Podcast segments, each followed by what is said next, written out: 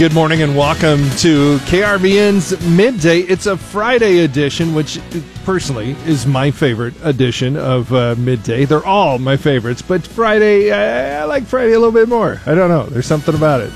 And by the way, happy summer to you as summer uh, became official about an hour ago. So we welcome it here. We'd like to welcome it with some dry and uh, corn growing weather, but that hasn't uh, materialized just yet as uh, we join with Susan Littlefield, and, and we're hoping for it, though. Maybe the end of the month. It sounds like it might come, Susan. Oh, very much hoping for it. The sun did peek out here just a few moments ago, so we'll we'll take any type of sunshine we can get. Yeah, it's rough. Well, we'll we'll talk to Al Dutcher and and, and maybe uh, in just a little bit, and we'll hear from him. Maybe he'll give us some good news. Exactly. He'll come up at twelve nineteen, give us an update on the weather and what we're going to see into the coming week. Then at 1245, of course, we're in the middle of June Dairy Month. We're going to learn more about McCarty Family Farms and their five dairies as Clay will give us an update on that. Then coming up at 117, because it is Friday, it is time for our Big Iron Realty Fridays in the field, and we are going to head out to the central north central part of the state with Shaylee Peters. All right. Well, chock full of stuff and uh, getting ready for the weekend. So thank you so much, Susan. And when you get out to the rain gauge, hopefully it's not too depressing when you actually am able to wade out there to it. Oh, very much so. I'm going to definitely put galoshes on before I do it. very good. Thank you, Susan. I appreciate yep. it. Turn it over to Brandon Bennett's in here for sports NBA draft last night, and for the first time in 20 years, a Husker was drafted. It's one of the things we're going to talk about in the 1225 sports is we're going to focus on a couple of numbers and the number 20 is one of those numbers for the first time in 20 years. and Venson Hamilton who was drafted in 1999 ended up I think by the Lakers didn't didn't actually play very much. Roby Isaiah Roby who was drafted last night chance to play in a pretty decent spot. What else you got for us? The other number that we're going to focus on is the number 29 because the mayor of Mississippi State, Jack Mangum, Jake Mangum, rather, had just 29 strikeouts his senior year of college. That's one every other game. Mm-hmm. He is going to retire as one of the top all time leaders in hits for a career, all time leader in hits for the SEC of Mississippi State, and he got his 100, his season leading 108th hit this year against again just 29 strikeouts. So for the second day in a row, we see an all-time great college career come to an end in Omaha. He will uh, be playing somewhere for sure. Those are Tony Gwynn like numbers when you can hit like that and don't strike out. Wow. I was thinking Kirby Puckett like numbers, but oh. potato potato. Yeah, well, George Brett like numbers. Yeah. We go with we go with our strengths. That's right. You know that's what we got to do. And our All hometown teams. that's right. Bob Brogan is in here, and Dow is uh, kind of mixed right now, but it's pretty close to an all-time high. Yes, but uh, they're telling us the, uh, the the rally this week is kind of fizzling out today a little bit. But uh, right now the Dow up a little bit, and so we're going to be watching that closely. Uh, the price of oil continues to climb and was up more than nine percent for the week today. A Canadian company is expanding its plans for some former Cabela's property. They're taking a look at uh, some of that property in Sidney. And also, Nebraska's unemployment rate has uh, inched up to 3% for May. Those just inching up just a little bit. It's been it's still one of the lowest in the entire country though. I think the economist figures 3% unemployment as virtual uh, complete employment anyway. So, yeah, that works. All right, very good. Thank you folks. Uh, all that coming up on Midday. Time for us to take a look at our weather and how it's affecting agriculture for us and around the world. Brought to you by Holdridge Irrigation, and I'm joined by Paul Perkins here on this Friday, and it's uh, sunny out here right now. Yeah, much of uh, central Nebraska and Kansas seeing a lot of sunshine. The clouds starting to move back into the Nebraska Panhandle. Still some lingering clouds in north and east Nebraska, closer to that rain and thunderstorm activity that moved through last night. Some of it on the heavy side. Yeah, really. Well, there's some we had some pretty big numbers of rainfall again for us, and chances this weekend again. Yes, exactly. Probably widespread precipitation for tomorrow night. A potential for some severe weather over southwestern locations for today. One of the biggest rain totals that we did see is nearly four inches of rain just to the east of Cambridge in southwest wow. Nebraska near the McCook area. So uh, definitely a wet night. A lot of southern Nebraska and eastern Nebraska seeing the bulk of this shower and thunderstorm activity. And right now, that activity well off to our east. It was quickly moving through the region last night. About 50 to 55 miles per hour is what some of the storm warnings were indicating for the movement of these storms. And of course, it was also producing some 60 mile an hour wind gusts in many areas. So, and quite a temperature difference between uh, eastern and western right now, too. Exactly. Uh, low 60s on into western Nebraska, where some rain is starting to move in towards Chadron to Scottsbluff. Otherwise, we do have temperatures more so as you head into southeast Nebraska, southeast Kansas, into the upper 80s and low 90s. So, definitely a big difference in those temperatures. Clouds expected to somewhat linger for today, hold down our temperatures, but overall, uh, seeing some nice sunshine for the time being. This evening and overnight, another round of thunderstorms expected to develop along a and ahead of a cold front. Some thunderstorms could be severe. Looks like our better chances of severe weather, according to the Storm Prediction Center, over the tri state area of extreme southwest Nebraska, northwest Kansas, and northeast Colorado. Now, earlier, we did have eastern Nebraska and northeast Kansas, and at least a slight risk of severe storms, just a marginal risk now of severe storms over those areas and much of the central. But once again, southwest Nebraska, northwest Kansas, and northeast Colorado with that slight risk of severe storms. Damaging winds and hail will be the main threat. The first weekend of summer, not going to feel like it with some seasonally cool temperatures behind the passage of this cold front that's moving through the region today. Another good chance of thunderstorms by tomorrow night into Sunday when the main area of low pressure tracks to the east. Widespread rain is expected, but severe weather is not likely. Warmer weather and lower thunderstorm chances take over for next week when a ridge of high pressure builds across the central U.S. It's that is reflected in our long-term forecast. Chances are good for warmer than normal temperatures Wednesday through the 4th of July for Nebraska, Kansas, and the eastern two thirds of the U.S late June and early July daytime highs, usually in the upper half of the 80s in central Nebraska with average overnight lows in the low 60s. Mostly below normal rainfall is expected for Wednesday through the 4th in Nebraska and Kansas. Actually, some welcome news as we start heading into the heat of the summer. The outlook for July, August, and September, just issued yesterday by the Weather Service, it, indicates cooler than normal temperatures and above normal rainfall in Nebraska and Kansas for the next three months. Weather impacting factors in the markets include mixed weather for the Midwest and dryness, easing rain in the Canadian prairies. A slow moving cold front will drift across the plains and Midwest the next several days and generate locally heavy thunderstorms during the weekend. Cool air will expand to cover much of the country except the south and the east. Moderate to heavy rain in the Midwest for another five days will continue to disrupt and delay soybean planting, especially over south and east areas of the Midwest. Cooler weather also curtailing the accumulation of growing degree days for crop development. In the northern plains, wet weather also slowing the pace of so- uh, soybean planting and may bring an end to planting for the season. A pattern change to warmer and drier weather six to ten days from now looks to be a little more favorable in the Canadian prairies. Additional rain for many areas in the next week, improving the rainfall pattern for their crops. My goodness, what a year! Just- yes, looking out wetter than normal and cooler than normal once again in Nebraska and Kansas, July, August, and September. We're going to have to come up with a new word. We've got El Nino and La Nina. I don't know what this is, El Agua or yeah, something. Yeah, I don't know. Probably, it's, yeah. It's just something. So, all right. Well, thank you, Paul. I appreciate it. Where do you go to check in on your weather, sir? KRVN.com. In 1976, Brenda Colvin began her career at KRVN. Next to the bicentennial celebration, that was the best thing that happened in America that year.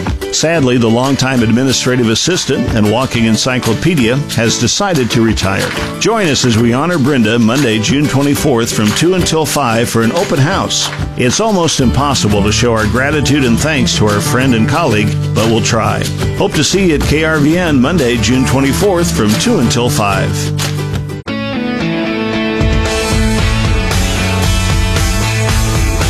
Chad Moyer with you here on the Rural Radio Network. It is time for our weekly update from Nebraska's ag climatologist Al Dutcher. And it's been kind of a wet second half of the week, and it appears that's going to continue into next week, huh, Al? Well, it does at least uh, at least in the short term. Looks like we're going to get a temporary break, and then we'll probably see some redevelopment this afternoon.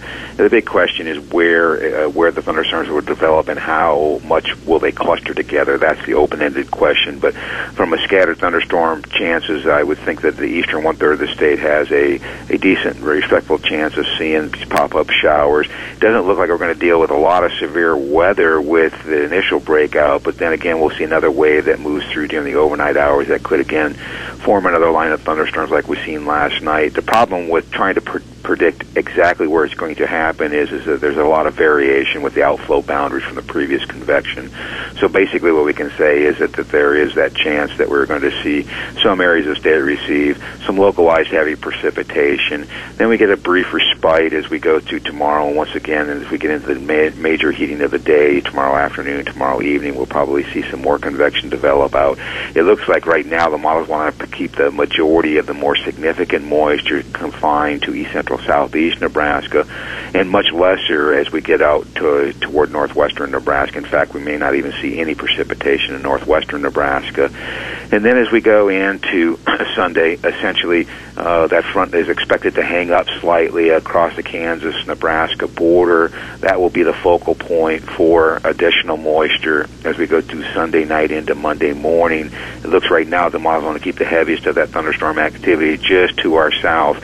And then we are as that primary upper air low that's responsible for a lot of this energy moving through the state will shift off toward the Great Lakes. So another trough will try to drive into the western United States and carve out a large trough across the the western one third of the United States, kind of repeating what we've been going through off and on. But in this case, the models are trying to lock this in somewhat, meaning that they're not as aggressive moving this low and the energy out into the plains region. They're going to make that energy right over top of the ridge. And right now, the top of that ridge is predicted to be in northern Nebraska, southern South Dakota as we go through next week. So anything that comes out of that trough looks like it's going to move around the periphery of that ridge. That means northeast Nebraska and east central Nebraska as it comes down the Missouri River will be the most likely location for some of these convective complexes to move toward the southeast. But our temperatures are going to zoom back up into the upper 80s, low 90s, potentially even higher depending on how much of a southwest flow we get aloft to bring in that warm desert air into our region. And that looks like it's going to hold for the majority of next week. The biggest question will be thunderstorm activity and will we see an increase in that? And really it boils down to the position of the ridge and where the system's right around it. But as we go even farther out, it looks like that troughing pattern will hold, and it looks like the warmer above normal temperatures will consistently continue as we go into the first uh, week, full week of July, meaning that that typical summer type heat is finally starting to return, but with it, with all this moisture, probably going to see some very sticky conditions in terms of relative humidity levels. We've seen this in the past here in Nebraska where we get these quick moves to heat with a very young crop, and it does cause some problems. So once again, we'll be watching to see whether or not that is an issue. But in terms of getting the heat necessary to get this crop going, it looks like we're finally going to get some of that moving into the region. We just, just don't know at this point how long it's going to last. Great insight. Thank you so much, Al Dutcher, Nebraska's ag climatologist, and this week's update here on the Rural Radio Network. Chad Moyer reporting. You're listening to Midday with Scott Foster here on KRVN. Hope you're having a great day. We've got sports coming up next with Brandon Minutes.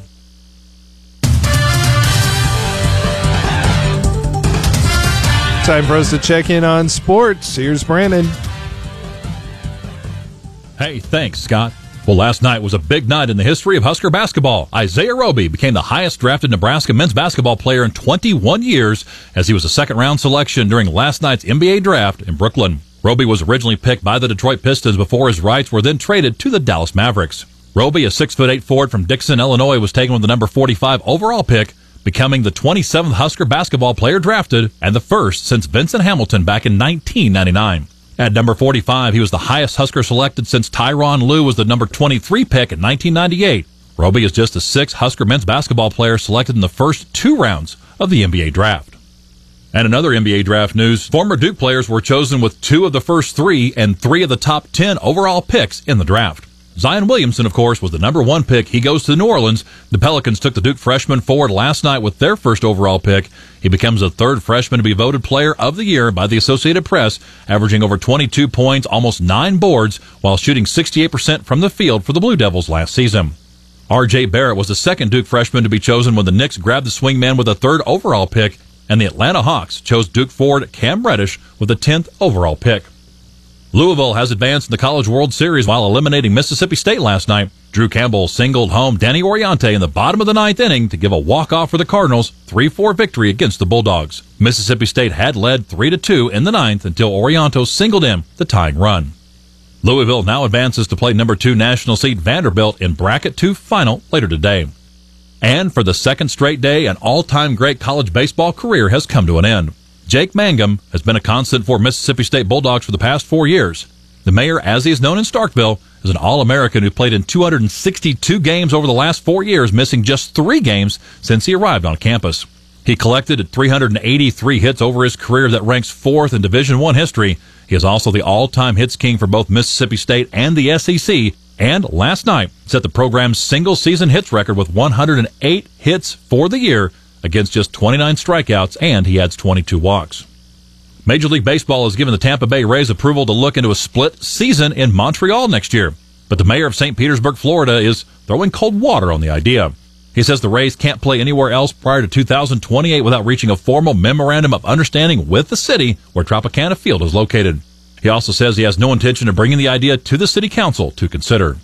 And the Royals reached Twins ace Jake Odorizzi for four runs and eight hits in just four innings in a 4-1 victory last night against Minnesota. Lincoln native Alex Gordon had a two-run single and Lucas Duda had an RBI single in the first. Glenn Sparkman gave up just one run and five hits in a season-high tying seven innings as the Royals kept the AL leading Twins nine games ahead of Cleveland. That's Check of Sports. As always, more information available on our website, krvn.com. This is Brandon Bennett.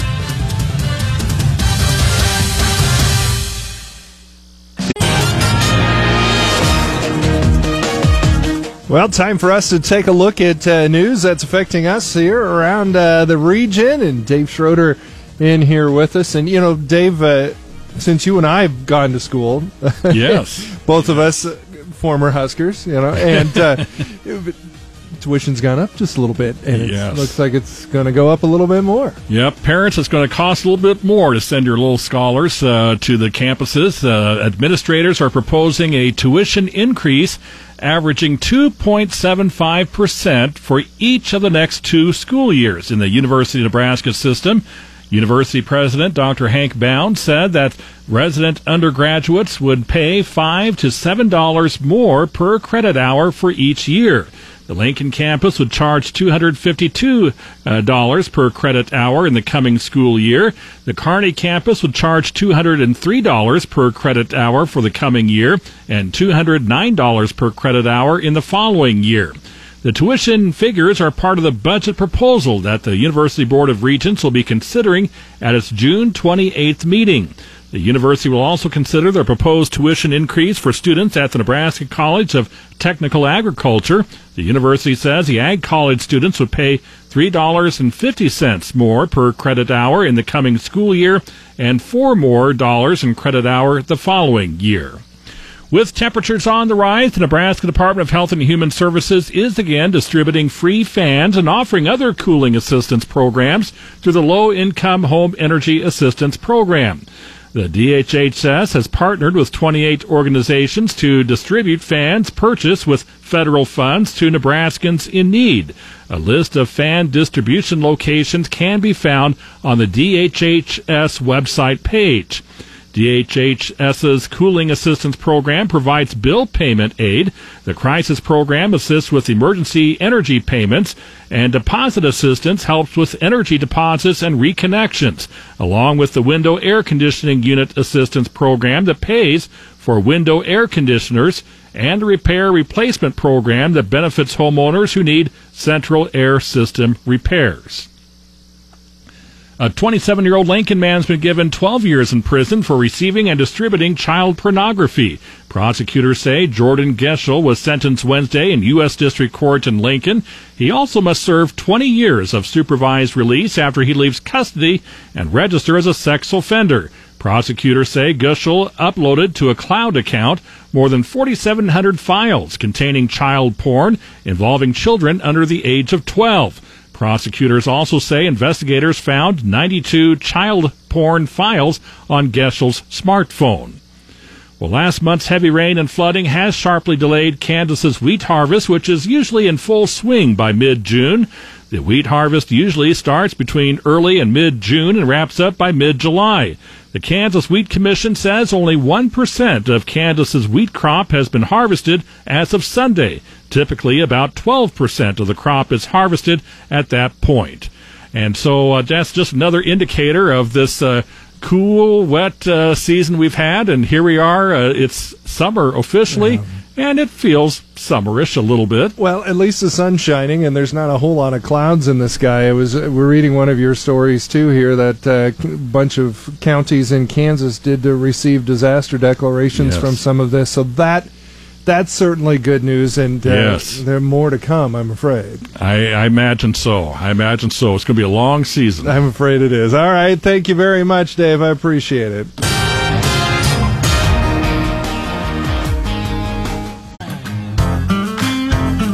You're listening to Midday with Scott Foster here on KRVN.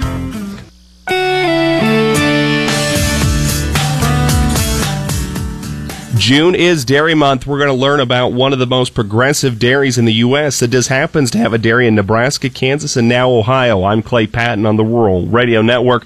Joining us to talk about this is Ken McCarty of McCarty Family Farms. And Ken, thank you very much for being able to talk with us today. As we get started here, let's just get a quick overview of what current day McCarty Family Farm operations looks like and how you're staying on the cutting edge. Thanks for having me on, Clay. So currently McCarty Family Farms has five dairy farms, one located in Beaver City, Nebraska, milking approximately 1,200 cows.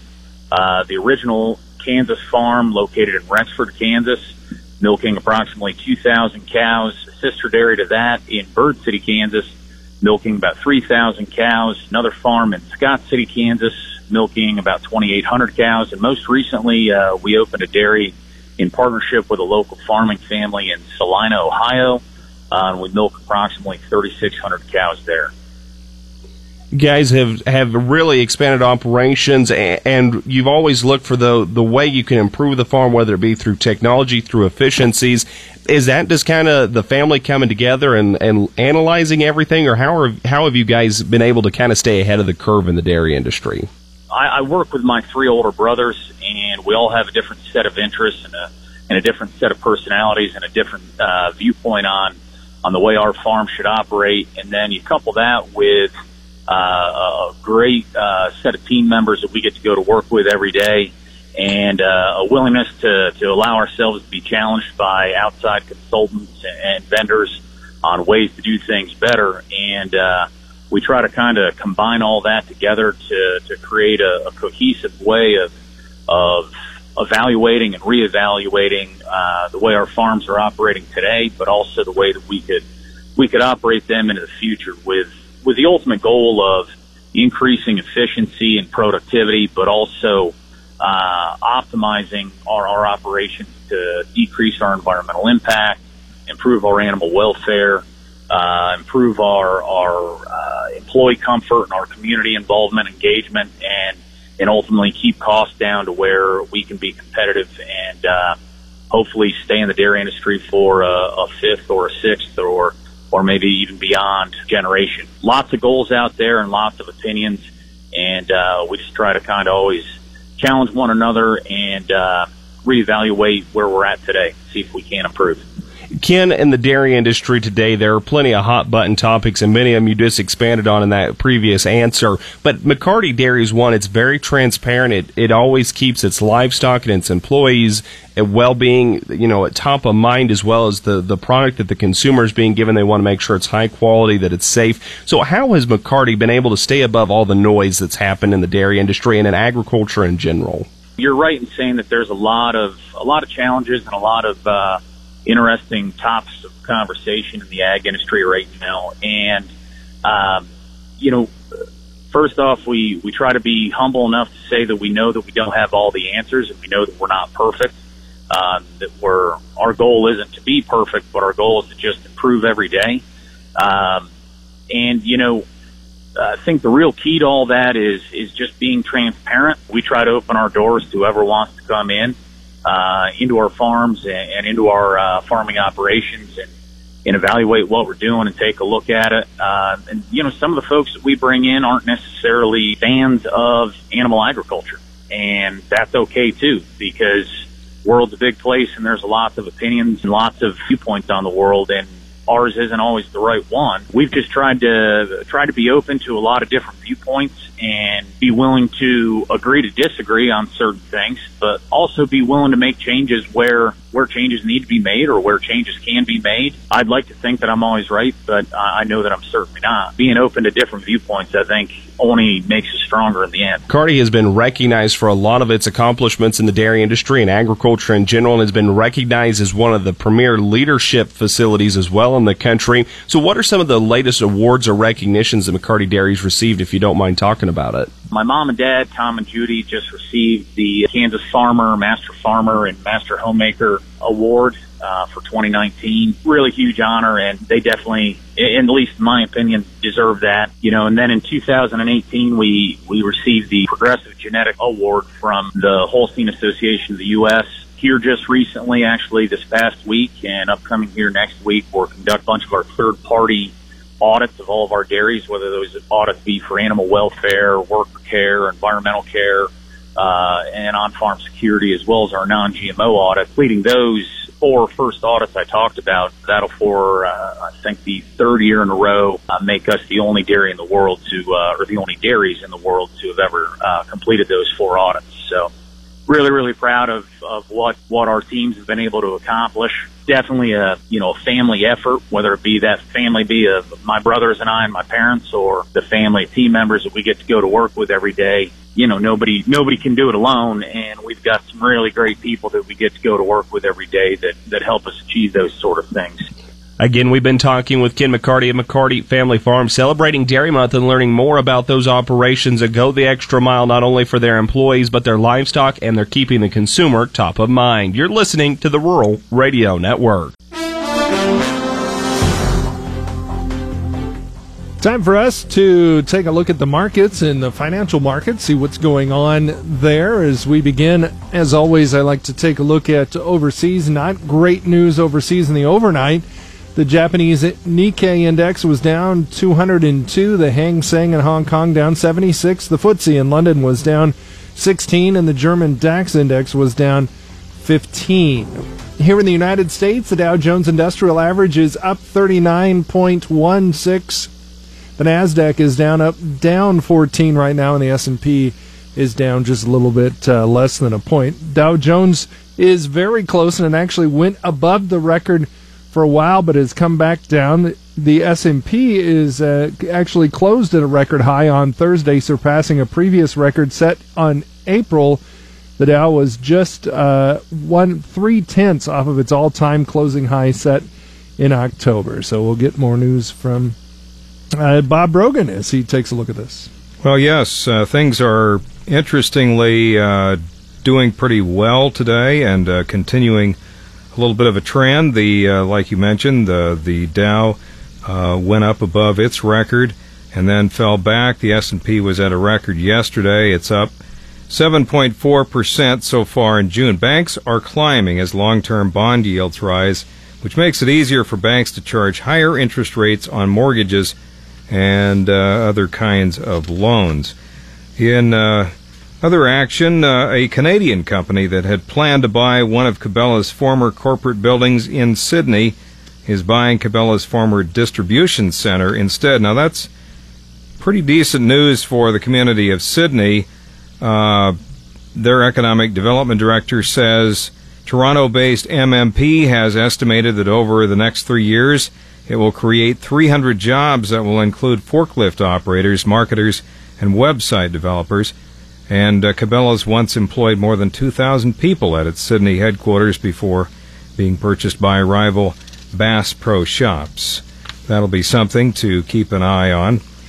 Nebraska's unemployment rate has risen again, hitting 3% in May. The Labor Department says that the preliminary May rate is up a tenth of a point from April's 2.9% and March's rate of 2.8%. The uh, May 2018 rate was 2.8% as well. The new Nebraska rate is well below May's national preliminary rate of 3.6%, unchanged from April. Pretty low unemployment across the entire nation. Home sales jumped 2.5% in May as lower mortgage rates appeared to help buyers overcome affordability challenges. So lots of things to keep an eye on in the business world, and uh, we'll be uh, right there keeping an eye on them. All right. Very good. Well, thank you so much, Bob. Have a good weekend. You too. In central north central Nebraska, we've got growers John Dvoracek and Nathan Shear. Uh, this week, we're a little bit closer to where you're at, John, not too far from your home place near north of Farwell. Um, just give us an update, guys, what you've been up to. It's been kind of a wild past month or so. Yeah, we uh, we're very fortunate. We kind of got the, or Nate got the crops in on time for me. He uh, basically, if there was a dry day, he was out there trying, and uh, that's kind of what you had to do because you'd maybe have about two or three days that you maybe could go, and then you'd set for another week or two, and he did a really good job at that. Then we kind of hit a good dry spell, I think, on the alfalfa, and pretty much got that up in good shape. Just got a couple of odd fields and that kind of stuff yet to do on that. Talk about planning a little bit, Nathan. Um, you know, a lot of guys had to mud part of it in, and some producers, even in this area, taking some prevent plant. Did you get everything in? Uh, down at our home place, we left uh, half the pivot stand for preventive planting. Uh, we're starting to see a little bit in the stand, part of the being compacted, mudded in. But other than that, it looks pretty good. That's my next question. Maybe some of the issues you're facing. You mentioned compaction early on, John. What are some of the things you guys are dealing with right now? Well, you can sure tell where the sprayers went, uh, anything like that. You have a dim- diminished uh, population. It seemed like the population, though, what we planted, it came up pretty good. But then again, as it's been growing, now you can kind of see where that compaction around the tracks is really starting to show up. And it um, it's got to affect the yield in the end. Let's put it that way. How do you feel about your stands so far? Is everything uh, coming out pretty evenly, or you know, are you looking pretty good uh, as far as that? Where does stuff sit? I think pretty much uh, everything's looking good. I know uh, I've had population counts done and that kind of stuff, and we're right in the area where I'd want to be on population.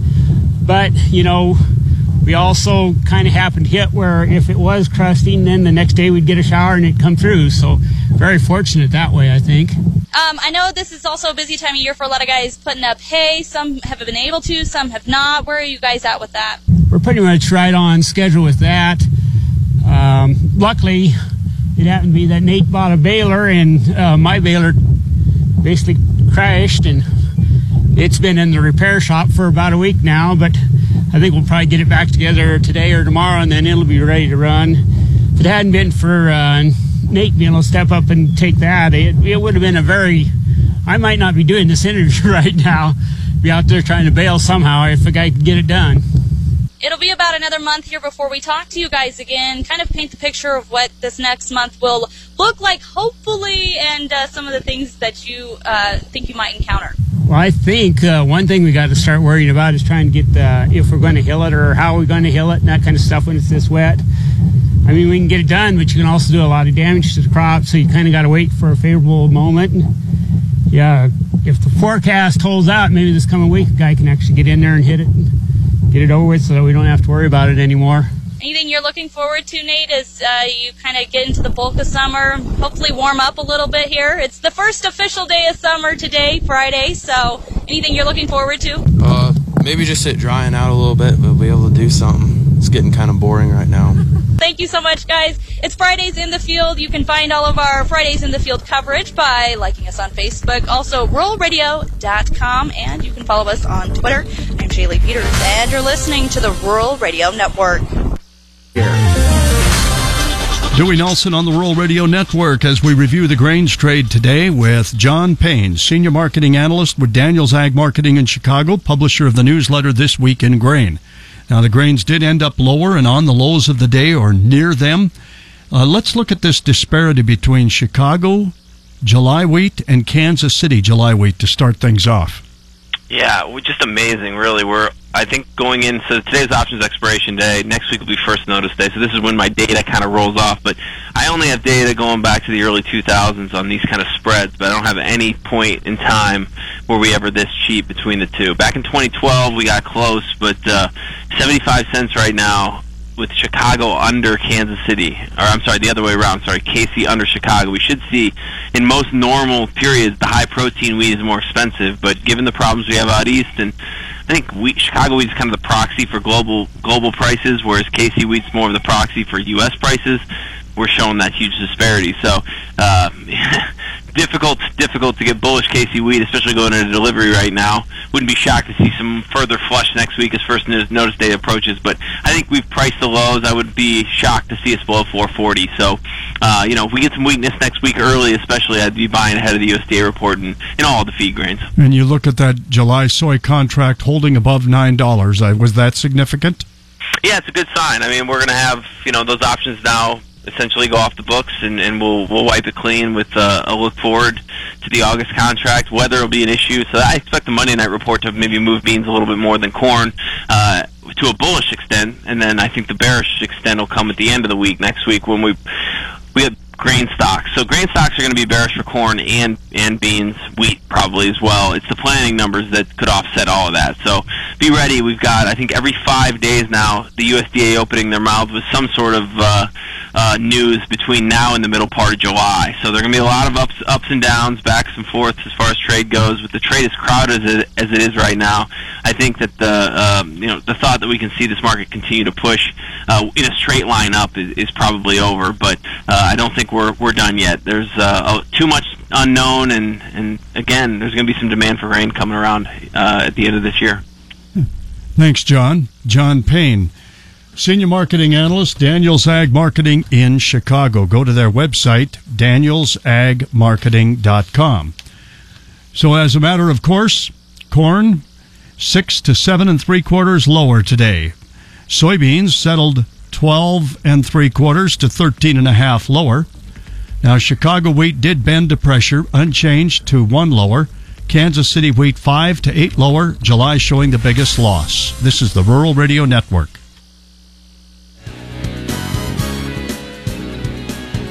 Well, that'll do it for our midday program here on KRVN. To hear today's midday program in its entirety, go to podcasts on KRVN or Facebook, Twitter, or our app, or wherever you listen to your favorite podcasts.